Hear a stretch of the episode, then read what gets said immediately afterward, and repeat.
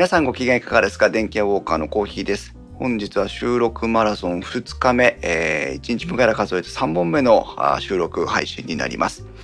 この番組はパーソナリティの勝手な思い込みなどを織り交ぜながら家電やガジェットなどについてゆるくお話しするポッドキャスト番組です。この配信はクラウドファンディングキャンプファイヤーのファンクラブにより皆様のご支援をいただいて配信しております。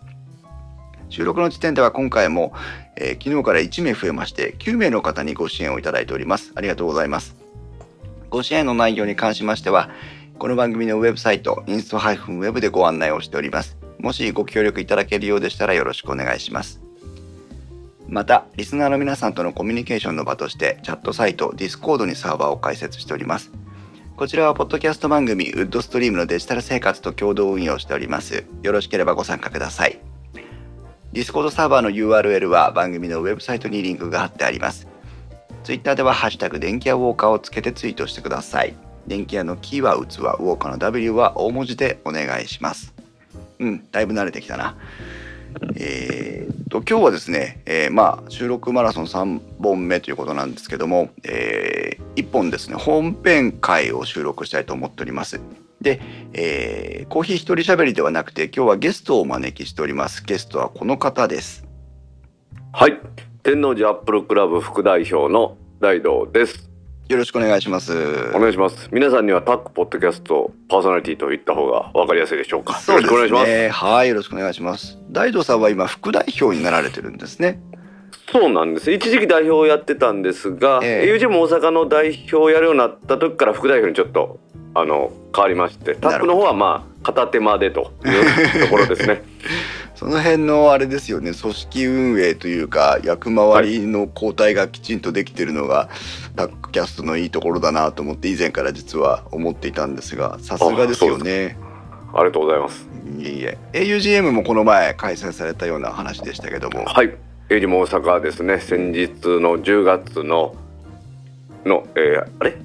20日でしたっけ？私も自分で やった日は21日か、はいどっちか忘れましたが、はい、ええ開催させていただきました。もう終わってしまえばね全てあのそれで OK ということですからそうですね。はい。うまくいきました。皆さんのご協力ありがとうございました。お疲れ様でございましたはい。はい。で、電気屋ウォーカー、本日はですね、えーはいまた、あの、大道さんが来たっていうことは、〇〇の時間という形になるわけなんですけども、はい。えー今日は実は、半導体の時間というタイトルでお送りしたいと思っておりまして、はい。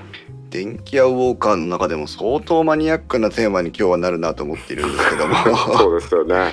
なぜ突然、しかもこの半導体の話を大道さんに聞かなきゃいけないかっていうところなんですけど、まああの、半導体っていうのね、これからまあ詳しく大道さんにお話伺っていくので、皆さんもまあそこで知っていっていただければなと思うんですが、あのー今まさに我々は空気、水、それから半導体に囲まれて生活をしていると言っても過言じゃないほど、そうですね。その通りですね。生活の周りに半導体が、あーこう、なんていうんですかね、散りばめられているわけなんですが、うん。まあ、一番簡単に言えば、まあ、コンピューターのチップだと思ってもらっても、まあ、大きな違いはないのかなと思うんそですけどもうですね。その通りですね。うんはい。このおいろんなことで利用されている半導体その、はい生まれ生い立ちからですね現在に至ってそれからこれから未来どうなっていくかなんていうのを、えー伺っていきたいというふうな番組構成になっております。はい。というのは後付けで考えたテーマでして、はいえ。ー ことの詳細は大道さんからちょっとセミコンの話がしたいんだけどというのはその。オファーをいただきましてキーノートを作って、まあ、キーノートで一般の方といいますか、皆さんにはパワーポイントですね。えええ を作ってですね、アピールさせていただきましたので、コーヒーさんに。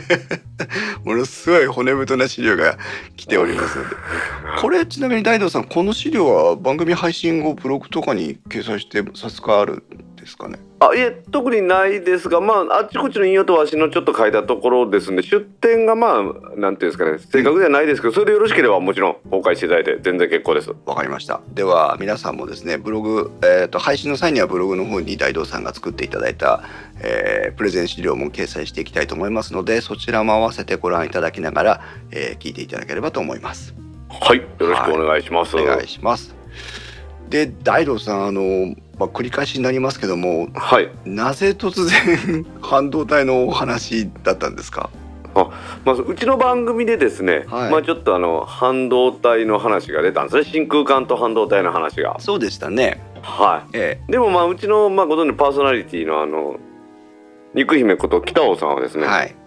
半導体って何っていう話になってですね。ええ。でこれをちょっとあの、まあ、番組ではカットしたんですけどちょっと話してもはい。「うんうん」みたいな感じで「分かったこれはもうええとそんなこと理解せんでもこのニュースは読めるから、うんもう半導体の詳しい話はもう別の番組であのゲストで話させてもらうわコーヒーさん」って言ったっていうところなんですね。もう決め打ちで来ていただいて。はい わかりました。じゃあ早速まあ半半導体の話というのもちょっとあまりにも広すぎますが、そうですね早速お話を伺っていきたいと思うんですけども。先ほど小井さんが言われたようにそのチップと言われるものが我々の身近でありますけれどもはい。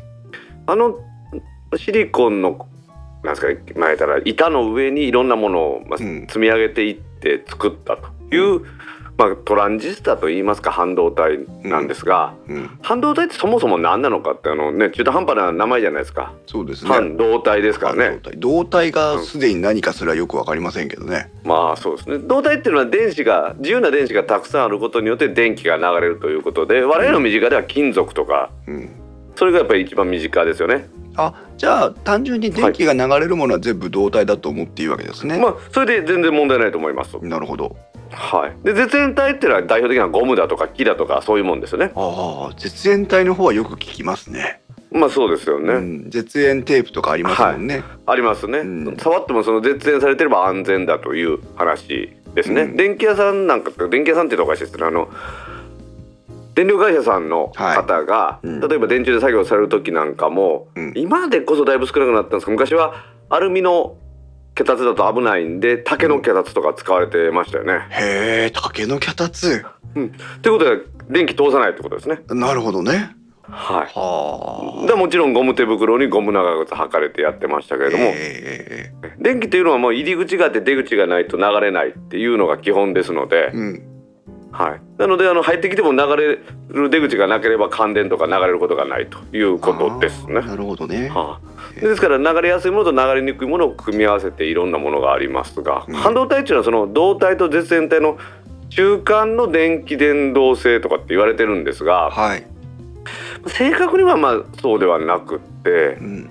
あのどう言ったらいいんですかねものすごく簡単に言いますと電気を流す、そうすると発熱しますよね電気ストーブなんかそうですよね真っ赤になりますよねあ、なりますね。はい。はい中を流れる電子がビューンと流れるんですが、うん電子が流れるだけじゃなくって物質の前たら分子だとか原子と言われるものがありますがそこに電子が影響を与えることによって、うん。電子は物質の周りに回ってるだけですがそいつが震え出すとうんうんするとそこに熱が生まれてうん。そして今度は電気抵抗も大きくなる通り道に大きい玉がガーッと動いてると電子が流れにくくなりますからなるほど。するとまたそれに当たって発熱するというのを繰り返すということを行います。これ金属がまさにそれですよね。はい。実は半導体ってですね逆なんです。逆？はい。半導体はですね温度によって抵抗率が変化するんですがうん。温度が上がれば上がるほど電気を通すというものなんですそうか先ほどの大道さんの説明だと、はえーまあ、例えば電熱線みたいなストーブだとすると、はえー電気がその金属の中を通っていく間でこう何かに、まあ、ぶつかるわけじゃないんだけども影響し合う、まあ、はい形容の仕方としてはぶつかっていくことで発熱をすると。そうすることによって電気が流れにくくなって流れにいくくくなる。それに対して半導体は特性として、えー、と温度が上がれば上がるほど電気を流しやす。はあはあはあ。真逆の性質がある。うん。熱暴走ってよく聞きますよね。うん。あのいわゆる CPU なんかの。一生懸命クーラーで冷やしますからね。そうです。あれそういうことなんですよ。うん。普通だとうん。熱が持てば電気流れにくくなってうん。抑制する方に働くんですがうん。半導体だけは熱を持つとうん。どんどんどんどん電気を流してさらに熱を帯びてさらに電気が流れやすくなるっていうことを繰り返していくんです。あーあなるほど。えーはい。電気は通しやすくなるけども電気を通していけば発熱はするわけですね。そうです。発熱はしてしまうんですね。どうしてもですね。で半導体で、えー熱が上がっていくとその、発熱しては通しやすくする発熱しては通しやすくをどんどん繰り返してしまうのではい温度がどんどん高くなるってことなんだ。そうなんですねへえ。はいですからいわゆる金属いわゆる普通の金属とはちょっと逆の働きなんですねうん。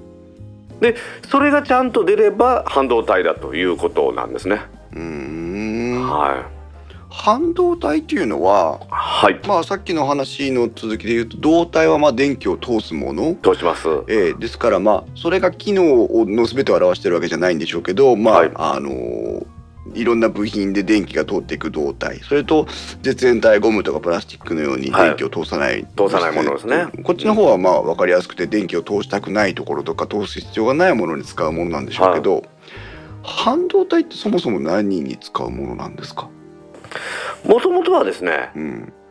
あまり使い道がなかったしうん。さらに言うとですね、うん。世の中に存在している普通の状態ではうん。その今言いました温度が上がれば電気をたくさん流すという特性を発揮することが難しいんですね。うん。要は生成しないとダメだということです。純度を高く上げないと。あー自然界に導導体も反動あごめんなさい。導体も絶縁体も普通に存在してるけど半いわゆるはい。チップのような半導体っていうのは普通には存在しないっていうことそういうことですね。ねはあえて作らなきゃいけないんだ。いでなぜこんな風なものがですね世の中で使えるようになったかというともともとは真空管っていうものがありました。おお私オーディオ好きなので真空管には馴染みがありますよ。えいいですね、えー。いいですね、まあ、真空管簡単に言えばはい。熱電子というものですね。ヒーターというもので温めます。素子をそうすることによって電子が出しやすく出やすくなります。うん。そこに電流を流すことによってまあ言うと増幅効果というものが生まれてちょっと流したところに引っ張られたものでいっぱい流れて音を大きくするとかいう風に使われますよね皆さんアンプなんかでは。はあなるほどなるほど。はい。うん真空管というのはそのように物を音を大きくしたりするということに使ってましたうん。ねで要は電流の量を電子の量を制御することによってうん。さまざまな効果を生むというものですあーじゃあえっ、と、その真空管というのはまあ今の半導体の話入り口にありましたけど、はい。半導体というのは熱が上がっていくことで電気を通しやすくするよという性質がまず一つあって、はい。えーまあ、そこだけの話をしましたけども真そもそもそもそれは真空管というものが役割を担っていてそういうことです。真空管はひもともとその熱を発生するためのまず機構が中にあったっていうことですね。はいそれによって電気を通しやすくしてそれに、はいそれの機能を利用してたと。そういうことですね、うん、なるほど。うんまあ、真空管って難しく考える方もいるんですが身近なところで昔もうね今の若い人は見たことないかもしれないんですがブラウン管テレビってありましたけどうんありましたね。あれ真空管ですんでねえ？はいあそうなんですか。特殊な真空管ですあの中にガラスで作ったうん。真空にしたところ真空に近い状態にしたところの後ろに電子銃がありましてえええええその電子銃に磁気を加えることによって電子の。向きを変えるわけですね。そうすることによって画面の上をからずーっと右から左へ操作していくことによってうん。色を出してっていうことです。うーんじゃあ1秒間に30枚ですね。はい。一種の半あの真空管だったってことそうです。ね。真空管です。一つの真空管へえ。ほぼでも真空管なくなってますけどね。まだギターアンプとか。はい。あとはマニアが使うアンプ。そうですね。オーディオ系が多いですよね今だにね。そうですね、うん。はい、で特殊な、まあ、真空管としては衛星なんかに使われている高帯域の、まあ、増幅化できる進行波管とかですね。そういうのもあります、え？はいあそんなところにまだ真空管が使われてるんですそうなんです、まあ、ちょっといわゆる皆さんが見たことある電球みたいな真空管とは違うんですけれども、まあ、いわゆる電子管と言われるうん。ものを使われてます。その物理的素子って言い方が正しいのどこどうかわからないんですけれども、ん半導体っていうのは中の電子が流れるのはは見えない状態でやってますけれども、うんしかも空間がない状態ですが真空管って見てわかる通り中空間じゃないですか真空になってるね中がありますからね。そこに電子がビューッと本当に物理的に流れるわけですよね空間をへえ。あはあそういうことなのか。いはいん。なのでああいう形してるんですよね。ですからそのそういう形のものはまあ未だにいわゆる電子管真空管と呼ばれて、うん。まあ特殊な用途ではまだ使われていますよということです。なるほはい。で今も話したようにヒーターがあってって言いましたけれどもはい。ヒーターがあるってことはそのヒーターがぶっ壊れたらもうダメじゃないですか。そうですよねはい、うん。だからもうそういうふうに気候的にやっぱり弱いとこがどうしてもあるわけですよね。うん。ヒーターなんてねあのだってそれ自体が発熱してるわけですから焼き切れたりとかなんとか、うん。いろんな弱さがありそうですからね。そうなんですよそうなんですよ、うん。まさにその通りです。でやっぱりいろんなところで使い方が難しくて例えば飛行機に積むとかそういう時は揺れがあるともちろん機械的構造があると弱いですよね。そうですね。はい。割れたりしなので、そうだしね。はい。そのとまさにその通りです。えはい。ですからドイツが作った V1 ロケットってヨーロッパ大陸からイギリスを狙ったロケットなんかですね。まあミサイルなんですけど実際には。えはい。それなんかもその真空管で最初やった時にドーンと打ち上げた時に電子回路がみんな壊れてしまって制御不能に落ちる。な なんとなく想像つくでしょ。楽しいですね。そうですね。うん。でそれでですね次にもう一個まあ増幅作用以外にスイッチング作用っていうのがあってはい簡単に言うたらあの皆さんも家の壁にスイッチがあってはい、家の部屋の電気つけたり消したりしますよね。パチパチとね。パチパチパチとやるやつ。です、あれは物理的に私が押したらつくもう一回押したら消えるっていうことをやりますけれども、えそれを電気的制御でやってみようというやつです。えうん。論理回路とかって言うんですけどあんま難しく考えたらダメです。あの2個入り口があったとしたら1と1が入ったら1を出すけどはい1と0だったら0を出すとかっていうお話です。そうですね。ああ、これはあの最近の逆に言うと若い人たちにはなざみな馴染みがあるかもしれませんけど、うん。今小学校とか中学校とか、まあ、どこの学校か分かりませんけど盛んにねあのプログラミングの学習とかをやってたりしますけどそれ、あれですよね。11でとか01でとかっていうやつよく出ますよね。はい。アンド回路とかナンド回路とか言うんですけれども、はいはいはいはい。だからそれも真空管ですることが可能だったんですけれども、うん、あとはその間に生まれてきたのはリレーっていうやつですね。ああリレーははい。あれも一緒ですよね。電磁的に電気を流した時に回路が閉じて電気流れるとかっていうやり方をやる、どちらにしても物理素子でうん。機械的故障が起こります。うん。でそれをどうにか長寿命でうん。どうにかならないかというふうに考えて出てきたのが半導体によるトランジスタというものと思ってもらえばいいと思います。なるほどね。ははい真空管にもそのいわ大道さんが言ってくれたスイッチをオンオフするまあオンオフするとおかしいですけどスイッチの機能があったんですか？増幅することも可能ですがうん。あるところにオンオフのスイ電流を流すとそちらにも流れるこちらにも流れるっていうことをできるというふうに思ってもらったらねのスイッチングっていう難しく考えずにですねうーん。はいリレーについてはまあ今私もちょっと機械に関わってるメーカーに勤めてるもんですから、えっ、とリレーは日常的に目にするんですけど、はいあのー昔見たテレビで。あのリレーを使った計算機っていうのを見たことがありまはいすね。利益交換機ですねうん、ものすごいなんか、今でいうスーパーコンピューターみたいなサイズで、はい。あのものすごい時間をかけて計算するんですよね。そうですね。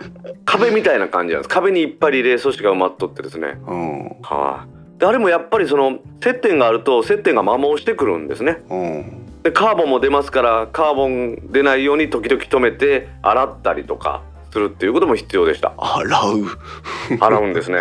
今は使ってはいけないフロンとかで洗うんですね。ああ、なるほどね。はいで、物理的にカチカチするもんだから、そのカチカチする時間がかかりますもんね。その通りです。その通りです。その欠点を解決してるするために生まれてきたのが、トランジスタですな。なるほど。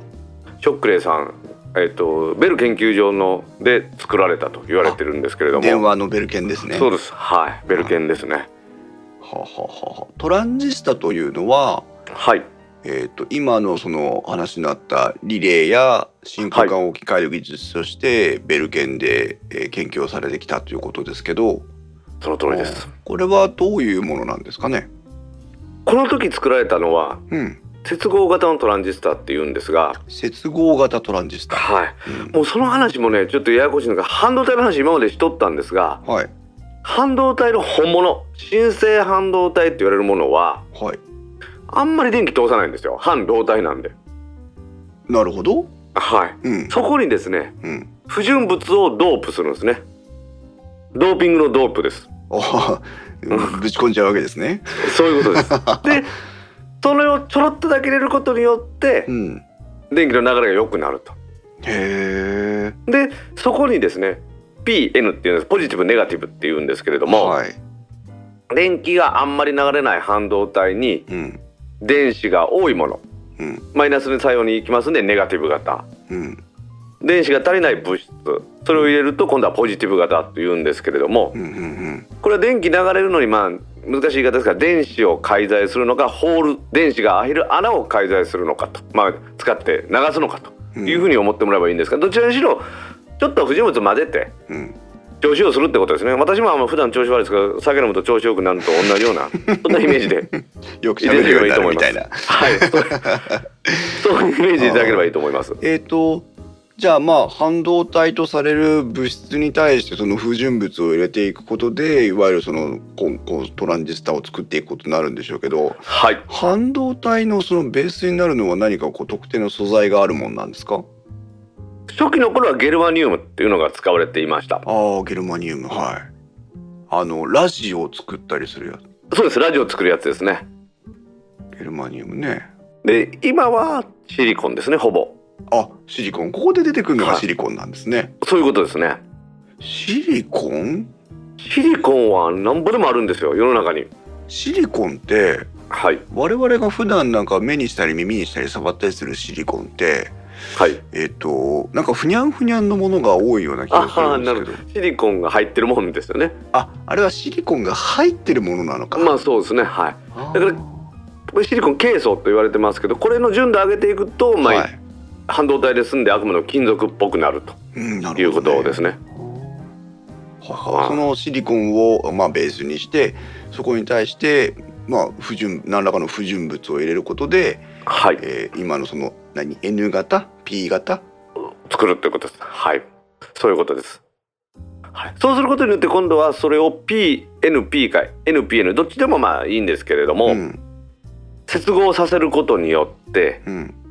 それぞれにポジティブとネガティブがありますからうん。そこに前言ったら電気を電子とホールその電気を流すための役割を持つものがですねうん。遠ざかったり近づいたりするという現象が起こります。電気流さない状態で。うんそこに電気を流すとうん。今度は先ほど言いました増幅作用とスイッチング作用をうん。うまく制御するとできるということなんですね。ああこれでその当初使っていた真空管とリレーの機能が、うん、これで使えるようになるということなんそうです。単純なものですね。PNP とかですね。今あの大道さんの話だとえっ、とその3つが並んでるとか挟ん P で挟んでるか N で挟んでるかみたいになるわけそういうことです。サンドイッチになるってことです。あーあじゃあえっ、と層になってるってことですか？そのまさにそうになってるんです。で基本的にはですね P から N にしか電気は流れない。ポジティブからネガティブにしかプラスからマイナスにしか電気が流れないってことということです。あただし電子の流れは逆でネガティブからポジティブ。その話するとややこしくなるんで、あはいはいはい。やめましょう。はい、という話です。そうすることによってうん。例えば NPN だったとします。うん。だから P のところに電気を流す、NPNP 真ん中に流す。はい、はい、そうすると N の方に片っぽの方に出るんですけれどもうん。その時にその電気を出す方向と逆の方向にも電圧をかけておくとは NP っていうのは本当は流れないはずなんですがいうん PN に流れると誘われて流れちゃうんですね。うーん。電気は安きに流れるわけですだから。あなるほど。気持ちが弱いですね。はい。飲みに行くつもりなかったんですけど誘われたら 行ってしまうわけですよ。あそうか。大道さんは電気だったわけですね。うんそういうことです。うん。なるほど。そうすることによって小さな電気をうん。N の方に大きな高い圧力をかけておけばちょっとした P に流れた電気からうん。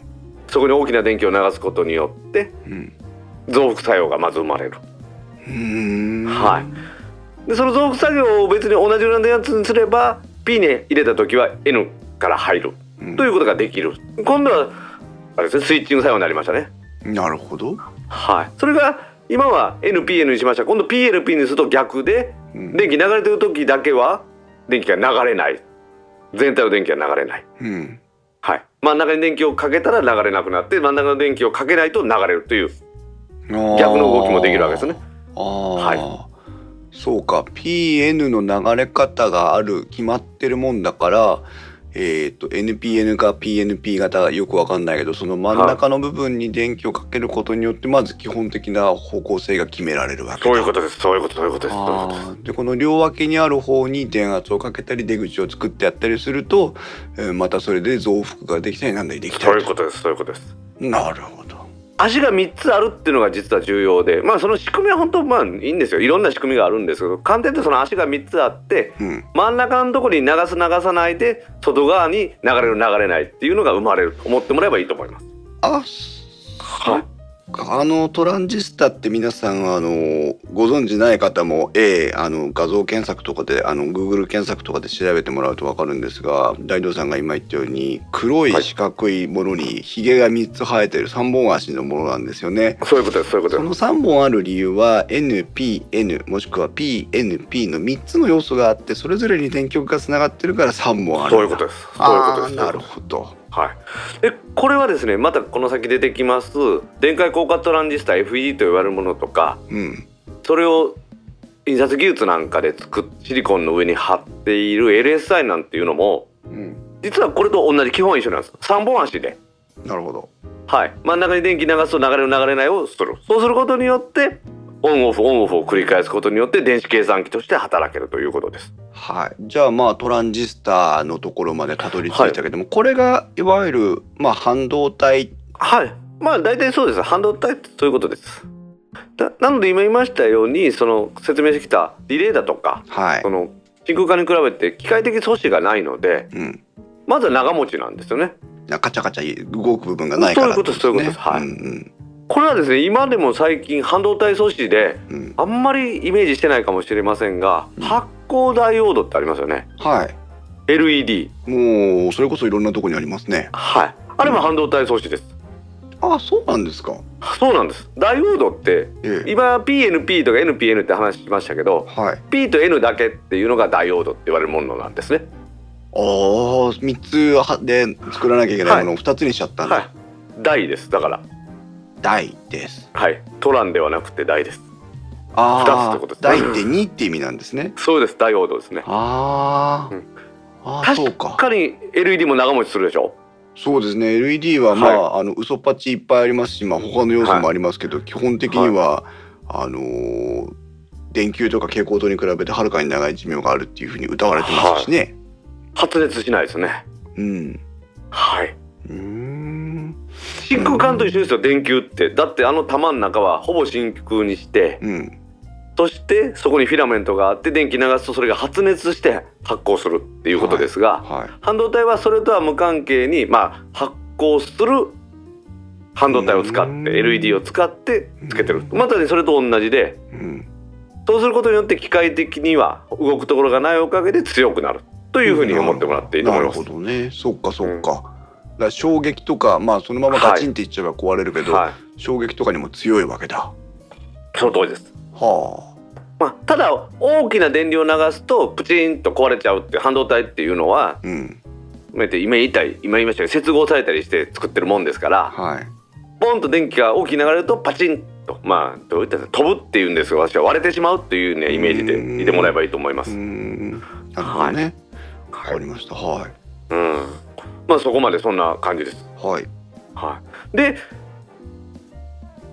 ケイ素の話をするとシリコンで今言いましたけれどもシリコンなんてどこにでもあるんですよ実は。さっき言ったその PNP 型とか NPN 型の半導体のベースになってる素材ですね。そうですね。新生半導体と言われるものですけれども、うん、そこに今リンダとかいろんなもの混ぜて N とか P にするんですが、はい、このシリコンっていうのは世界に地球で一番多い物質が酸素って言われてるんですが、うん、その酸素の次に世界の地球の28%ぐらいを占めてると言われてるもんです。地球の28%はい。がケイ素と言われてます。じゃあもうザックザクあるわけですね。ザックザクあります。そうなんザックザクあの石の中でもあの白い石ってあるじゃないですか。白い石。はい。河原に行ったらちょっと石が白っぽい石とかでその白いのが含まれてるところ。単純に色が白い。はい、はい、はい、ありますね。あれケイ素です全部あの部分は。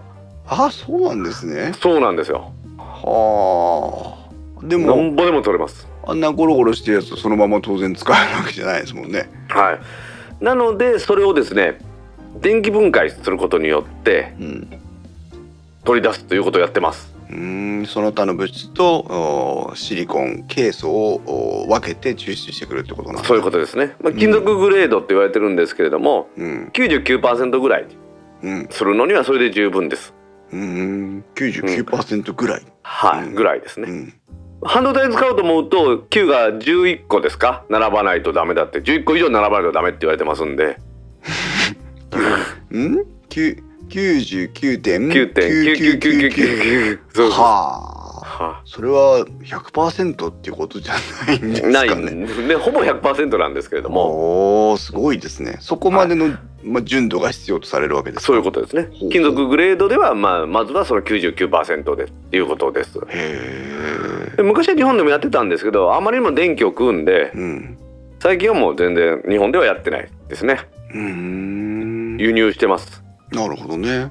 はそうですね。金そうかシリコンそうか。材料だけはどの国に行ってもゴロゴロあるんですい、ね。そういうことですそういうことですそういうことです。電気を食う、そうか溶かしたりなんだりしていかなきゃいけないからはい。あーその溶かすために電気が必要とされるんですね。そうですね。うん。はい。輸入した方が安いんだ。はそういうことですね。あ。まあでもいわゆる金属レベルとおっしゃいましたけど要は、はい。うんとトランジスタで使うベースになる前の段階の純度のシリコンっていうのを輸入しているということは、はい、えーとそこからの作業をまだ日本でもやってるってことなんですか？そうですね。うん。そのいわゆる純度を上げてうん。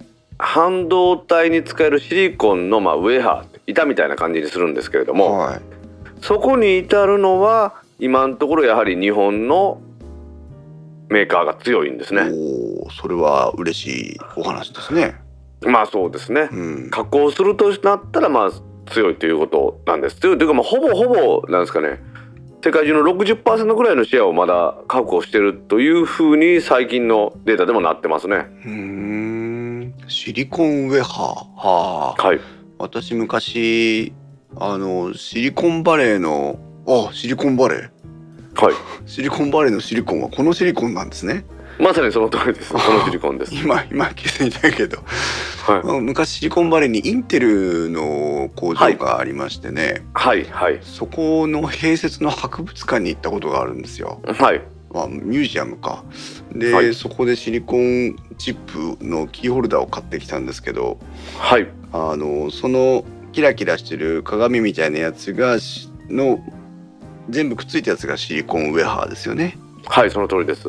今で言うと DVD みたいな感じのまあそうですね。見た目です板ですね。は なるほどそれを、えー金属レベルのシリコンを買輸入して買ってきてそれを国内で純度99.9が11個のものに、い。はい。えー純度を高めてそこからそのベースになる板シリコンウェハーを作り出すってことなんだ。そうですねう。んなるほど。はいだんだん分かってきましたよ。だんだん分かってきましたか？はい。はい。で、まあ、その半導体の元になる、うん。今シリコンのウェハーを作ると言いましたけれども、うん。この技術がなかなかやっぱり難しいみたいで、うん。はい、私もいろいろ調べたんですけれどもはい。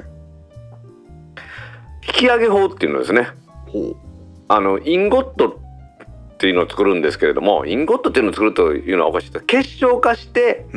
純度を上げていくということをやるんですが、うん。結晶化。はいはい。はい、要はその仲間を呼びつけるっていうんですか？あのうん99%ぐらいのシリコンをうん。るつぼで下で鍋で溶かしますとはい。そこに種のシリコンを入れてうん。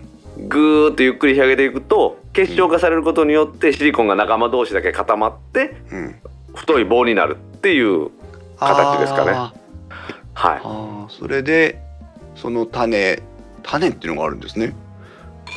種シリコンって言うとやっぱり言われてますね。ああじゃあそのもともとどっか以前に作った純度の高いシリコンを、はい。えーその出発点にしてそこにずはい。っとこう集まれ集まれってしながらだんだんとこう引き上げていくわけですね。そういうことですね。まあ実験室レベルで小さな結晶を作るというのはそんなに難しくないみたいなんですが、なるほどね。いわゆるね、あの工業レベルでやるっていうのはやっぱり難しい技術のようですね。うーん。はそれはまだまだ日本の独壇場と。い。そうですね。うん。まあ聞いただけで難しそうだなってのはよくわかりますよね。そうですよね。うん。で、ソニーですね。ソニーが昔トランジスタラジオを作ってたっていうのは有名な話で、はい。はい。ソニーから出た研究者の江崎さんは江崎ダイオードっていうのを開発して。ノーベル賞ももらいましたんで、ああすごい。はい。だからソニーはセミコンダクター半導体をまあ作ってそこから成長した会社なんですが、うんうん。そのソニーのお話をちょっと私これ本で読んだんですけれども、はいはいはい。シリコンを引き上げるときにえ P、N、P と順番に。不純物を混ぜてそしてその積層するものを作ったそうです。引き上げていくときに？はい。それそれってあれですよね、はいだって純度99.91杯のやつを今作ろうとしてるわけですよね。はい。そそこにうん99.91杯を作ろうとしてるとここにわざと不純物を入れていくんですか？入れてやるんです。接合型台接合型トランジスタの頃はまだその作り方でやってたそうです。はあはこれはそれは神業ですねあ、。そうですね。なので、まあ、ぶどまりも悪いしですね。えで、特性もですね、えうん。もうまちまちだったそうです。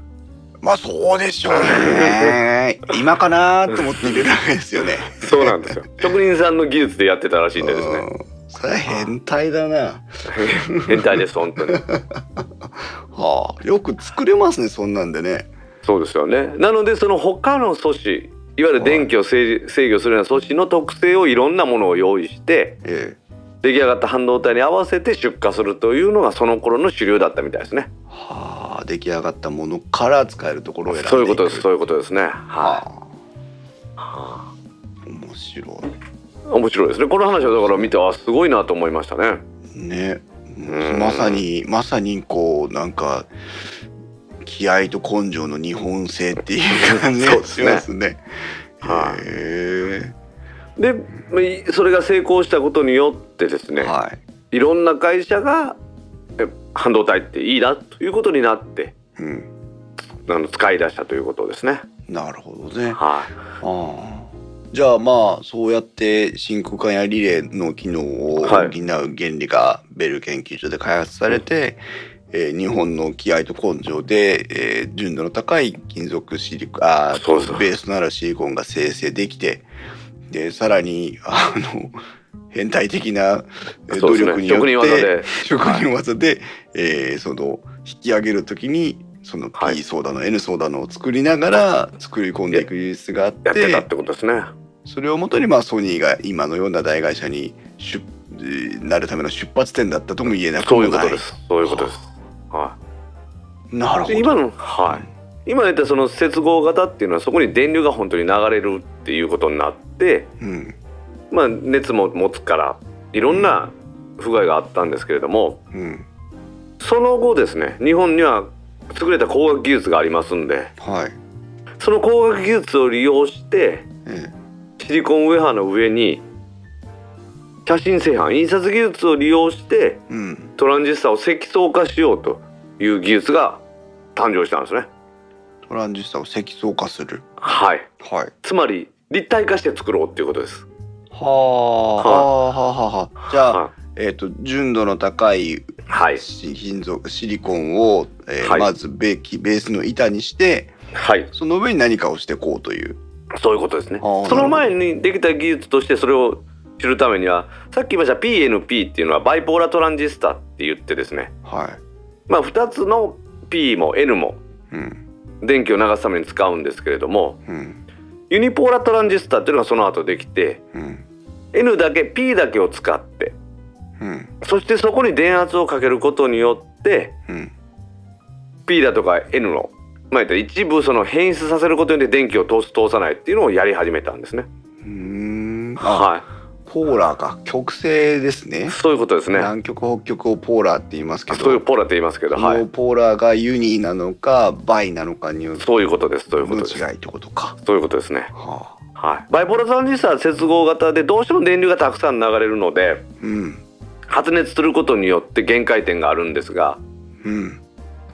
ユニポーラートランジスタはそれに比べるとだいぶ一つしかその電気を流すという性質がありませんのでうんまあまああのだいぶマシになるんですね。素朴な疑問ですけど、はい。えっと、せっかくその PNP だのはい。NPN だのえっとで作ってできたできたって喜んでいたわけですけど、はい。それが PN とかはい。NP っていう形になるわけですよね。はいはい。それでもその機能は果たせるもんなんですか？そうですねスイッチング機能としては全然問題ないんです。ほ大電流を扱うデバイスでは難しくなってくるんですがうはいなるほどその頃からその頃から電子計算のいわゆる0と0出したら0、0と1出したら1それを複雑に組み合わせて桁数を増やすことによるということに半導体を使うようになった時にうん。できるだけ電気を流さない方法はないかっていうふうに考えていくようになったんですね。なるほどねはい、省電力化に取り組み始めたわけですね そういうことですね。桁数が増えれば増えるほど、はい組み合わせるトランジスタの数が増えます。まあえっとはい、当初のトランジスタはそのちっちゃいトランジスタ1個がリレー1個を置き換えてるのと。同じってことです。よね。はい、だからそのむ昔のそのさっき言った棚一面にリレーがある計算機を作りたかったら棚一面にトランジスタを刺さなきゃいけないってことですよね。その通りです。その通りです。その通りです。あはい。でそうすることによって発熱度があまりにも多くなるので、あはい。じゃあそれをどうにかして小さくしていこうということで、電解効果トランジスタによる、まあ、FT FET というものが生まれて、うんさらにですねうんそれを原理的にじゃあ別に電子を流す流さないの制御だけであればうん電気を流さなくて電圧をかけるだけでもできるんじゃないかっていうことでうん。モス型 FET っていうのが出てきたんですがこれは難しい話に聞こえるんですが簡単に言うとですねうん。半導体の素子の上にうん。ゴムを置きます。はい。ゴムを置いてそこに電圧をかけるとうん。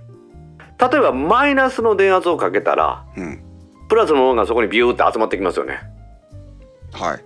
その近所にあのーうん。磁石と一緒ですもんね。磁石と一緒です、うん。ただそこは絶縁体がありますから集まるだけで、その絶縁体のところには流れないですよね。でも半導体の中ではギュッと集まるっていうことをします。ああそれはゴムを隔てていても集まってくるもんなんですね。集まってくるもんですね。まあうさっき磁石小石さんが言われたようにええ。磁石ゴムがあっても金属くっつきますよね。ああそうか。あ、それとまあ同じもんだと思ってください。本当はちょっといろいろ難しいこともあるんですけれども、そういうふうに単純に考えていいと思います、うん。ちょっとは流れるんですけどね。うん。でそうすることによってそのベースとなってる板となってる半導体の特性を変えることによって電気を流したり流さなかったりする。というふうにやるようになったんです。ああそういうことか。そうか。はあーは集まってきたから集まったところの性質は変わるよねっていうことか。そういうことですはあ。それがちょっと前に話したうん印刷技術を利用してうんシリコンウェハーの上にうん絶縁体を塗ったり電極をつけたりうん半導体を貼っつけたりするということをやることによってうん小さなところにたくさん半導体ダイオードを載せるということに成功したんですね。なるほどな。ダイダイオードダイオード。はダイオード。なるほど。えっ、とシリコンのベースの上にい、はい、えっ、とインクを塗ったり塗らなかったりすることで、ささっき言ったゴムゴムの層を作った後でそはいこに、えー電気が流れる層を作ってっていうのを繰り返していいくことで、そうですね。えっ、と電気配線とかをしなくてもはい、そこにトランジスタが作れるよねということなったなったということですね。ははあはあい。なのでこの技術はそのニコンとかが有名だ。今はもう全然ニコンはダメになってしまったんですけど、はい。はい、そこに印刷する技術ですね。だってもう髪の毛より細いものなわけじゃないですか。そうなんですね。はい、なんとかナノメートルとかってよく言いますよね、ええ要はそこにそんなに細い印刷技術を持っていろんなものを書くことによってうんっていうことですね。なるほどね。ああ、はいそうか。なるほど。じゃあ、あー純度の高いシリコンを作る技術は日本も、えー日本がすごかったけども、はいえーその金属のウェハーに対して、はい、えー加工していく技術もおそれはそれで日本がすごかったってことなんまあそうですね今でもまあすごいのその今言いました写真製版とかそこはニコンがすごかったのがちょっとだいぶ負けてきてるんですが、今でも世界に誇れるのはシリコンウェハーを切る技術ですよね。切る技術ああそっかはいシリコンウェハーってなんか見た感じただのばこうでかいバームクーヘンみたいなもんですもんねそう板ですよね。穴は開いてないにけど もうできるだけ小さく印刷した方が得ですよね。あ同じ板の上に何個トランジスタがそうそう、詰めるのかかけるかですね。ってことだ。描けるかです。描けるかああ、そうか。どんなにちっちゃくても、です。はい。それはきちんとトランジスタが書いてあればそうです。機能するわけですもんね。そうですね。オンオフオンオフは繰り返せますから。そっか。じゃあ10個乗るのか100個乗るのか1000個乗るのかではだいぶ違うわけですね。そういうことですね。これが集積度と呼ばれるものです。集積度ってよく出てきますよね。半導体の話で。出てきますね。出てきますね。それが集積度ですね。ああ、じゃあこう単位サイズの中にいくつトランジスタが乗ってるよって話なんだ。はい。で、LSI とか VLSI とか呼ばれるのはそういうことですね。うん。あ、LSI、LSI、ははいい。聞いたことある。はい。じゃあその今言いましたよっぽど頑張っていっぱい印刷したのにですよ。うん。でっかいね、ノコギリ切ったらシリコン無駄になるじゃないですか。そりゃまあね、そりゃそうですよね。だからその何ミクロンという単位で切れるうん正確な制御ができるカッターとかを日本で作ってるはあ。えっと有名な話です。はい。作業工程としてははい棒を作った後スライスをしてそこに印刷をかけていくわけですよね。その通りです。ああじゃあそのはい。そうか一本から何枚取れるかみたいな話になるわけだ。そうですよね。一本からまさに何枚取れるか、その何枚も薄く切る技術。さらにはその上に印刷して、それをできるだけ細い刃でうん切り分けていく技術。うん。というのが、まあ、日本では、まあ、まだまだまあ世界に負けてないよということですね。へえそうですそうですよね。それはあのはい私もインテルのミュージアムへ行った時に見た記憶がありますけど、はい。その円盤の上にいっぱいいろんなものを書いた後で、はい。後で切るんですもんねそれはね。そうです。カッターがさっさっさっさっと切っていくんですよね。そうするとあの我々が馴染みのあるパソコンに載ってる CPU のチップみたいなものに、出てきますね。あなってくるんですもんね。はい。で、さっき小石さんが言われたように、そうするとそこに印刷されてるものがたくさんあるとキラキラ見えるっていう。あそういうことか。はあーそうかわずかな段差とかそい。の、はい。がさたくさんあるんで、いやそんな光が乱反射してキラキラ見えるわけですね。はい。虹色に見えるわけですよ。うーん印刷する前のシリコンウェアはただの金属の板ですよね。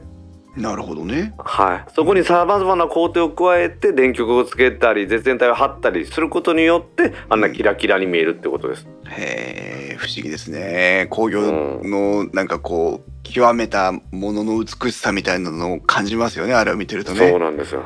そうなんですよ。うん私のインテルミュージアムで買ってきたのはあの286世代の CPU でしたけど、はいあの、まあ、相当昔20年前ぐらいですけどはい。当時のチップでもキーホルダーにしちゃうぐらい綺麗だなって思いましたからね。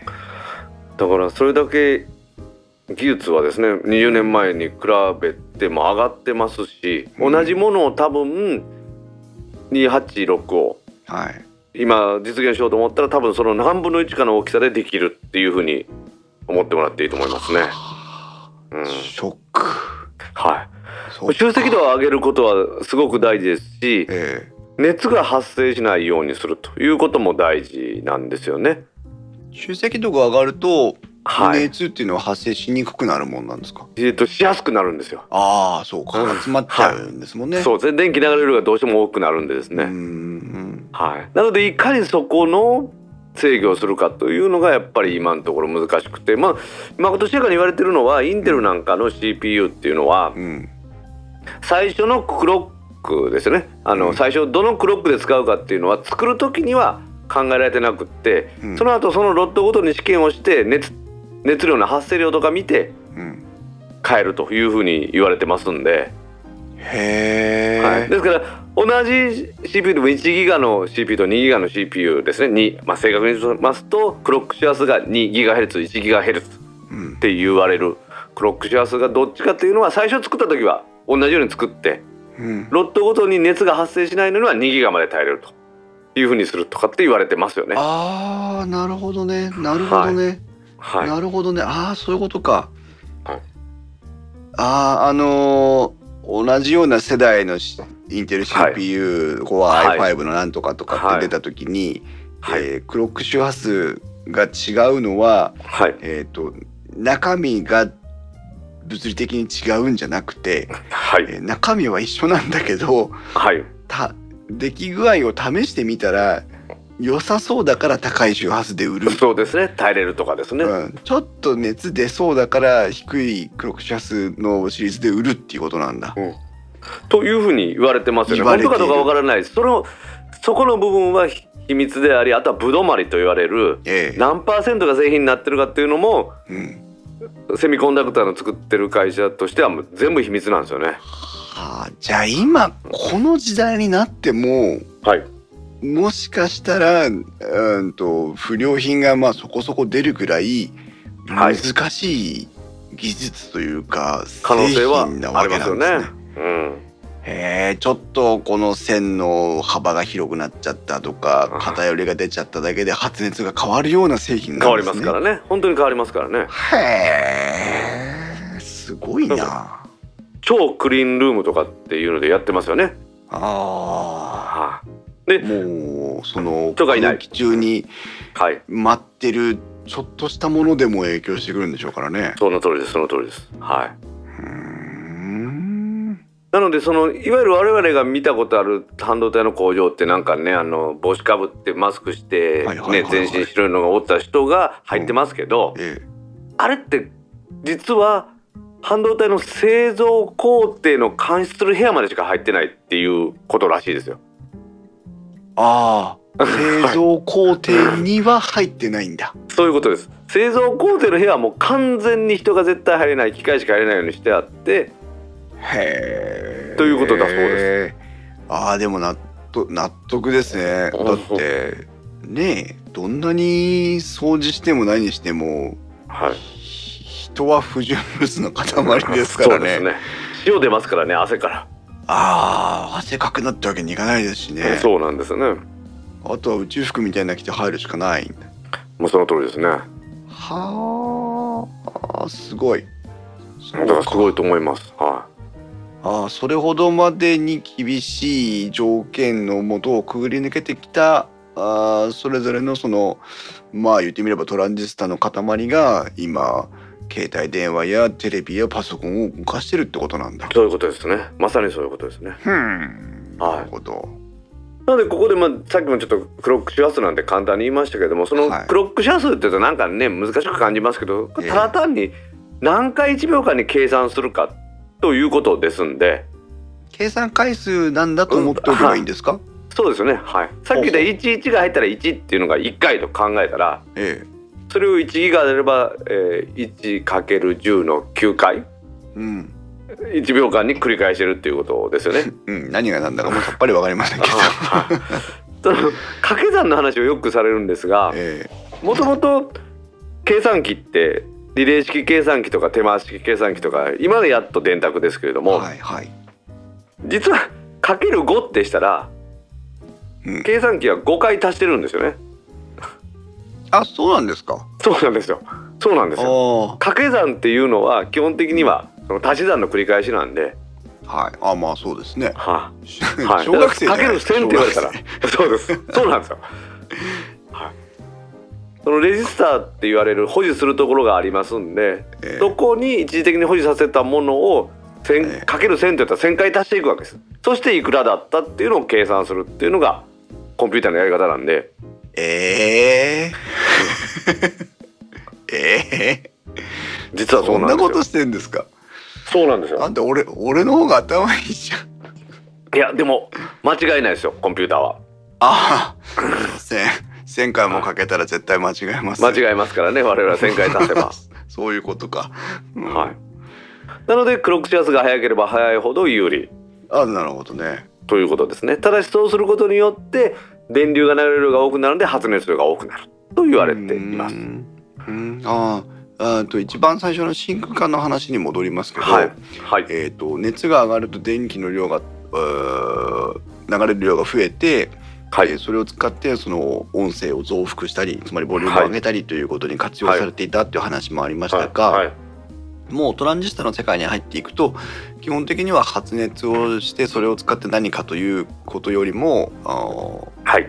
えー、と決められた通りに動いてよっていう方が大事だっていうことなんですね。大事ということですね。はなるほどもう熱を加えることによって電子を発生させたりするということはないんですね。その使扱う電子の量も少ないのでちちょっと頑張れば流れるぐらいの電子の量で十分操作できるということなんですね。ねはい。なるほどね。はい、で単じ意外とその今ちょっと LSI の話とかさせてもらいました意外と単純なんですよね。シリコンを集めてきてうん。電気で溶かしてうん純度を上げてさらにはそれをうん。物理的に溶かして種から引き上げて筒を作ってそれを薄く切ってその上に積層するのは実は印刷技術。さらにはまあちょっとさっき話しましたけどエッチングですよね。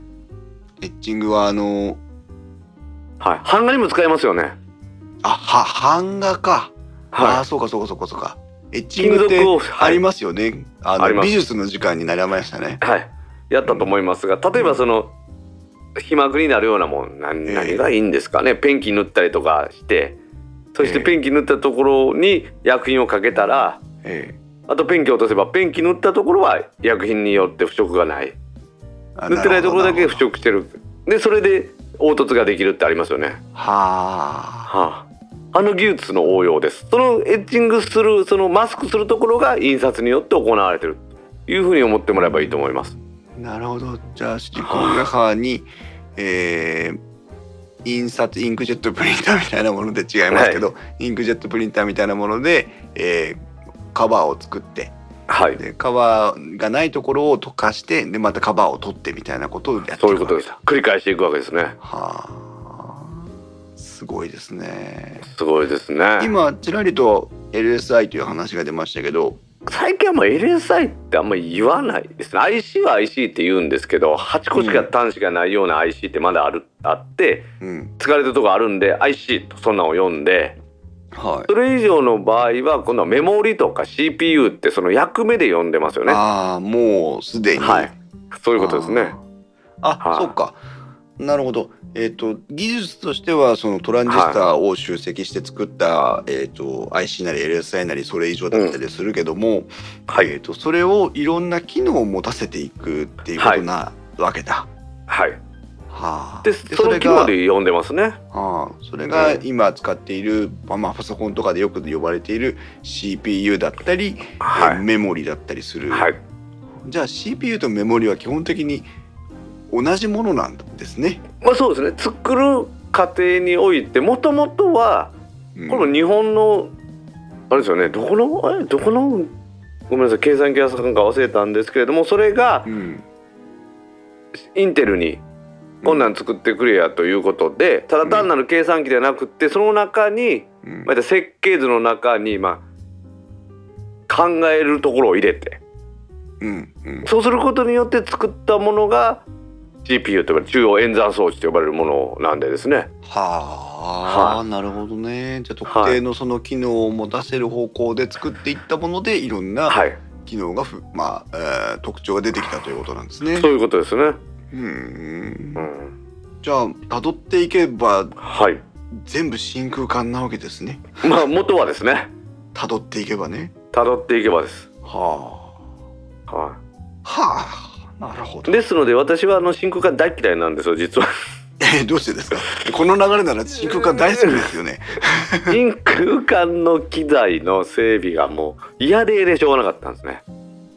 はあ、そんなことも話したんですね。はい。若い頃ですね。へえ。はい。それよりチューブって言うんですけど、チューブの機材はもうえ面倒くさいんです。あの調整もあるしですね。えへえはい調整が必要なんだ。あただね壊れてるのすぐ分かるんです触ると分かるんでですねあのさっき言ったようにほとんどのトラブルがヒーターが壊れてて電子が出ないとかなんでああ熱くなかったらあこれ熱くない交換とかって そっかはい。大道さんの若い頃はもうそのチューブ真空管を管理する日々だったわけですね。はい。その後リレーまあリレーと真空管のまあどちらもあったんですけどリレーがあって、えガッチャガッチャっていうリレーですね。うん。でそれがその後いわゆるちゃんとね IC のクラスですけれどもナメゴンはい。IC って我々呼んでたんですが、ー。えによるスイッチングのものになってー。えはい、でそれがそこまで我々が整備自分たちでですねーはい。壊れたら IC を変えたりしてその後もう今は LSI の時代になってうん我々では変えれないもう1枚基板ごと抜いてメーカーうんに送ったりっていう時代になってますね。うん。なるほどね。はじゃあまあ故障箇所とかが分かりにくくなってはきたものの、あはいの交換は楽になっていったということでい、すね。まあそうですよねその通りです。もう自己診断とかしてくれるからですね自分でどこが悪いです言ってくる。へえ。はい。それまでは測定器を使って自分たちでねどこ痛いのって言ってた、あうん。ここ痛いのね分かりました。これを変えましょうって書いてたんですがもうそうじゃなくて、うん。どこどこのメッセージが出てその部分を変えるって、はい。今工業機械もみんなそうなんですね。メカトロニクスの世界もどうなんですか？小木さんはそっちの方の。あはい。まあそうですね、まああの積極的に関わる部門ではないんですけど、う。んあの聞くところによるとやっぱ自己診断機能で、はあの今日はこうでしたとかああでしたとかっていうのをメールで送ってくるような機能いもついてたりするみたいですから、まあそうですよな、えうん。W i f i がつながるんですとかって言われて「すはげあ?」っつって「はあ」みたいな。そんなんですね。えそうでしょうね。えーですがまあ半導体の世界はどんどん広がって例えばデジカメなんかの CMOS センサーとかってよく聞きますよねシモスセンサーはあれだ。あの、はい。写真を撮るためのセンサーですね。はいはい、あれは CMOS 型のうん。うん LSI っていうことなんですね。使ってるのは。へえ。はい。絶縁体の酸化膜を使ってるということですね。うーん。酸化膜。はあ。はい。モスっていうのは酸化膜ってこ。となんですね。ああそうなんですか。はい。うん。その酸化膜っていうのは絶縁体です。今言いましたようにシリコンの上に電気を通さない層を印刷したりしますって言ってましたけどそれはがモスってやつなんでですねうーん。じゃあそのどういう手段で絶縁層を作ったかの名前でその機能が呼ばれてるってそうですことなんですね。ねはいモス型 FET とか私ら、あの真面目に勉強してた頃は勉強してましたんで、うーん。うん。なるほどね。はいでそれからですねちょっとうちの番組でもお話したんですけれども、うんメムス MEMS って言ってはい。小さな小さな機械的要素の素子をうん。今言った LSI の製造技術ですね。うん。印刷したりとかエッチングしたりとかするっていうことによってまあ小さな微小なモーターを作ったりする。うん。ということをやってる。集積回路電子回路の上にですねうん立体的に今さっき言いましたよね。印刷したりするんですよっていう上シリコンウェハーの上に。はい。それで機械を作ったりするっていうことをやってますね今は。ちょっと待ってくださいね。はい。うーんと IC トランジスタ ICLSI はシリコンウェアハーという板の上に印刷技術やそのはい酸化膜を作ったりなんだりして、えーはいと回路を作り込んでいはいくっていうことでしたよね。はい。その通りです、で電気的な回路ですあくまでも。電気的な回路だから、うーんうん。で今はそのメムスというのははい。その基板まあシリコンウェハーの上にはい。さらに部品を組み込んでいくってことですか？そういうことですね。機械的なものを。あの顕微鏡でないと見れないような歯車を作ったりとかっていう技術あるじゃないですか。はい。はい。その技術もその普通歯車作るって工作機械で削っていきますけどええ。そうじゃなくって今今一緒に金属の上に歯車の形のうん。マスクを作って、うん。そしてエッチングして浮き上がりますよね、その部分が。それをスポンと切り取ったら小さな歯車できたりしますよね。はあはあはあなるほど。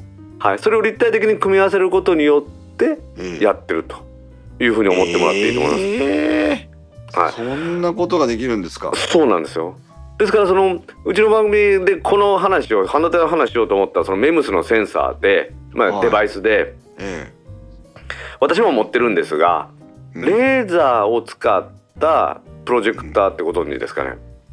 レーザーを使ったプロジェプロジェクターって画面を投影するやつですね。そうですそうですそうですそうですそうです。おーはい普通のプロジェクターってうん LED とかのランプが後ろにあって、はい。その前に液晶があってうん。そこを通すことによって投影するっていうことをやってると思います。あのぶっちゃけ言えば小型版の OHP みたいなもんですよね。そうですそうですそうですね、オーバーヘッドプロジェクターですね。はいああ、あれもあれもプロジェクターか。なるほど。OHP もですね。はい。うん。で、はい。その液晶の部分には実は操作線があって、まあ、右から左にスキャンしてやって作ってるんですけれども、はそうじゃなくて今度はレーザーのプロジェクターっていうのはレーザーの一本一本の。細いビームをブラウン管に表示するように外にある、まあ、スクリーンにビューって描いていくわけですね。右から左に操作していって。で人間の目はまあ別に30秒に1回も動きゃごめんなさい。1分間に30回も動きゃ動画に見えますから。うん。はい。騙されてスキャンされてるのに 実は一つの画面に見えてると。はいはいはいはだからそれを機械的にですよ。い。うん。レーザー光線を制御するのにこのメムスセンサーとかいうのが使われてるんですね。半導体の技術を応用してさらにそこにミラーがあってそれを磁力で制御して線を描いていくと。そうすると人間の目には一つの画面に見えるというようなものがあったわけですね。うん？すごいでしょ？これちょっと待ってください。はい 今その機械部品を作り込んでいくっていうところまでもはあ聞き聞きましたけども、はいえっ、とこのメムスセンサーって呼ばれるやつはそ,、はいそこに今言ったようにそのえっ、と位置調整要は稼働ができるミラーとかも作り込んでいくってそういうことですか。す。そういうことです。まあミラー自体はそれで作ったものを載せるだけだと思うんですけれども、あその。動かすはい動かす制御をするものそのものが作り込まれてるっていうことですね。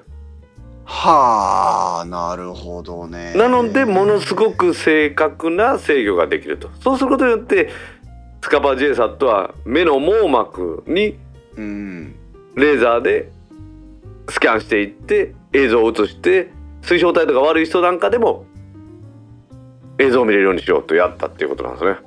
これがアタックポッドキャスト2で紹介された記事ですかね。そうなんですほんでそれを見てあすげえなと思ってちょっと調べてみてあなるほどこれは半導体の技術を応用したんだっていうことになってですね。そうかそうかやってることはえーっと、チップをこう制御にのために基板の上につけてそれにじゃあミラーをつけましょう。ミラーを動かすための磁石をつけましょう、磁石を制御するための何かをしましょうっていうふうに作ってたものを、はうんそのままアンチップにって言ったら大げさかもしれませんけど、はい。あのわざわざ別にこう並べたり配線したりするんじゃなくて作り込んでいくことで小型化してるんですね。そうです一つに作り込むことによってですね。はあすごいですね。すごいですね私はすごいと思いました はたうーんなるほど。あ、すごいですね。これはこれはわからないわ。うん。っていうかそそこから理解していかないとですね、うんなかなかこの話わからなかったんで、でまあもう一回調べ直してみたということです。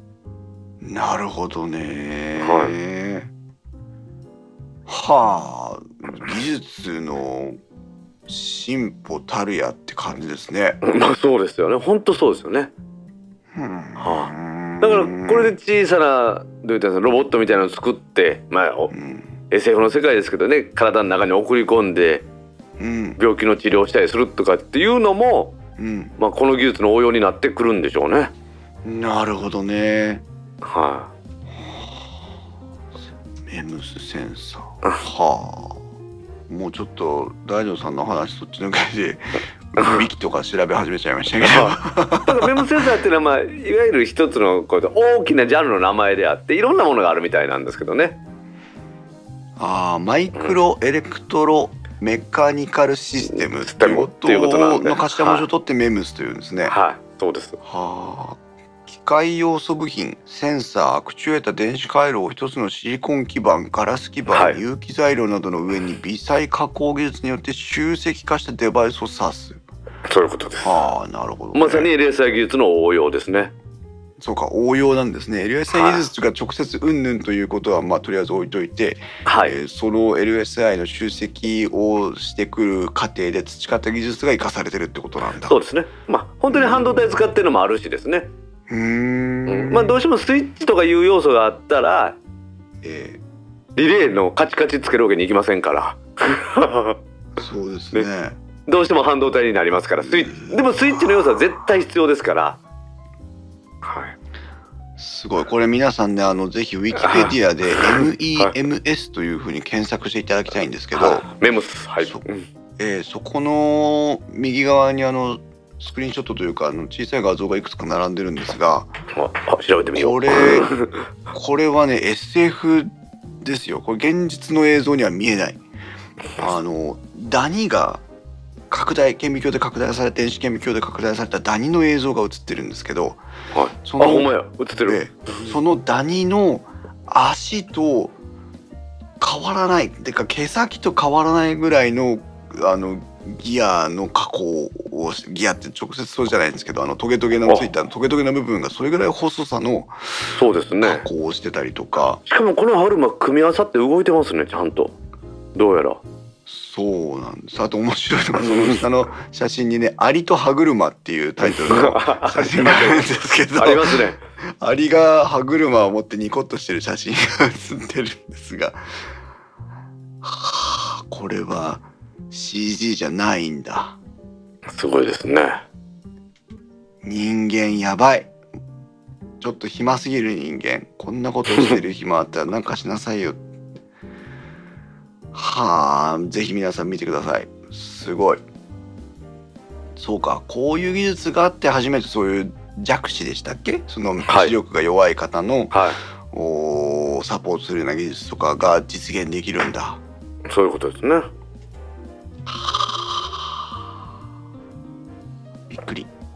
は何やってんだ日本人間は。い いやこれ本当すごい話だと思います私はすごいですね。うんすごい。そうか。人間がうっかり真空管なるものを発明してしまったがためにアリはギアを持って記念撮影をする時代になったというなってしまったわけってことでですね。うん、アリさんごめんなさい。はいいかに集積度を上げるかということに集中したがためにこのような小さなものを作って、電子デバイスとしてですねもう最初から作り込めるようになったっていうことですね。そうですよね。うん、組み組み立てるとかつ出来上がったものを作り込むという次元じゃないってことですもんね。ねということですからねこれはですね。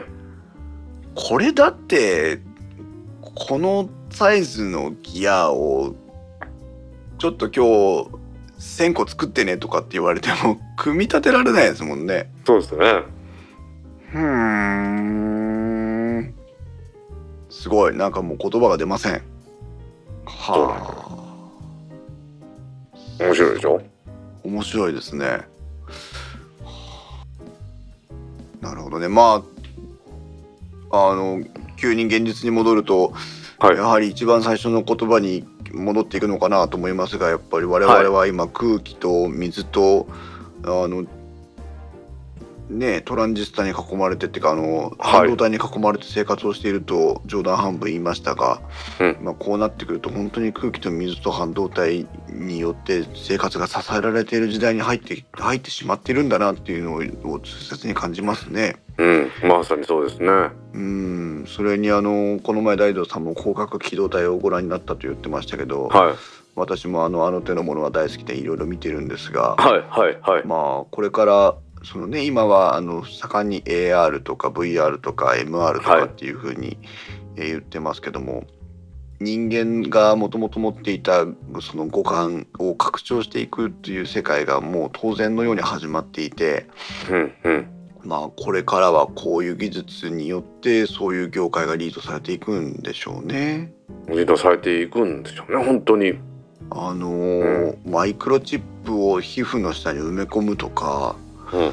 あのー布に電子回路を印刷するとかうん。いうような技術が時々ニュースとかでも出てきますけど出もてきますね最近ですね。うん。その程度の話はもうこのなんて言うんだろう。近い将来あまだそんなことしてんの？みたいな話で。もう直接その皮膚に回路を印刷してその印刷したものが動き始めるみたいな世界も冗談じゃないですね。ないでしょうね。ね。うん。まあ皮膚がその機材になるかって基盤になるかって言ったらそれはならないんでしょうけど。うんうん。ねえでもすごいね。はい、今高機動隊の話が出たんで私も今やっと、ね、何十年も遅れて見てるんですけど最後までまだ言ってないんですが ええそのえこのなんか話してる時にテレビ電話みたいなのが出てくるはい。シーンとかあるじゃないですか、あれっていうのも今のメムスのあれですよねこレーザーを眼球の中に埋め込むような技術ができればえそうですよね。本当にできますよね。今見てるものとは関係なくっていうことですから。視界に割り込んだ表示ができるってことですもんね。はうーん。まああとはその今今のその、えー、と網膜に直接照射するタイプのそのディスプレイがどれぐらい小型なものなのか分かりませんけど、いはい。あの人間としての機能を邪魔しない程度まで小型化できればあとは入れるだけですもんね。そうです。その通りです。あとはいかに省電力にするかです。あそっか。はそうですね、にはい。人間がでもこのう動き生産してるそのなんだカロリーか。熱エネルギーを、あの電力に変換できたりすればなんかその辺もある程度賄えるのかなっていう気もしますしね。いその通りですね。うーんやばい、SF の世界になってきた。はい。ままあでも計算するのには必ず半導体が必要でシリコンウェハーの上でプラスマイナス掛け算引き算ん？割り算か。やってるってことですね。そうですね、うん。そこの基本は真空管の頃からまだ変わっていないと。はい。うーん。これどうなんでしょうね。いつかこのいわゆるトランジスタのような基礎理論に基づいた計算方法とかじゃないものっていうのもいずれ出てくるんでしょうかね。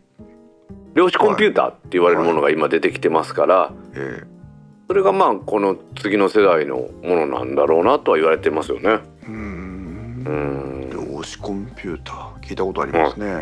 はい。うんそっかでもまだそうは言ってもやっぱりうんアプローチの方法が違うだけでトランジスタの世界からまだ出れないんだな。まあそうですね。実際にはそうですよね。ということは当時その作った人ベル研究所のどなたでしたっけ、ショックレイさんやったと思うんですけど、ショックレイさんかはすごいですね。もうすごいと思いますね。その人が、まあ、ベル研究所がこのトランジスタを作らなければはい。まさか真空管所ってねパソコンしてるわけにもいかないわけで、まあそうですよね。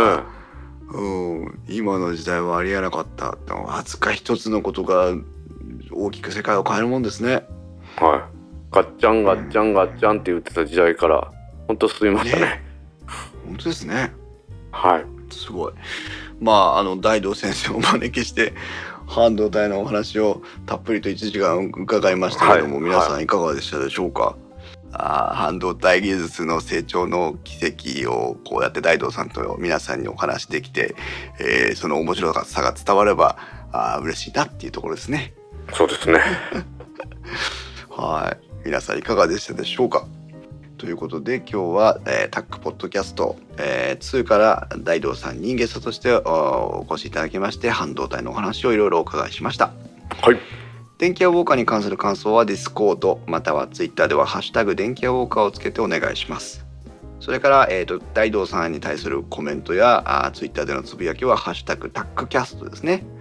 TACCAST CAST。さようです。そうですね、タッグキャストをつけてツイートしていただけますと、大道さんにも見れるので、こちらもお願いします。えっ、ー、と、大道さん、それでは長い間ありがとうございました。ありがとうございました。それではまた次回の配信まで。さようなら。さようなら。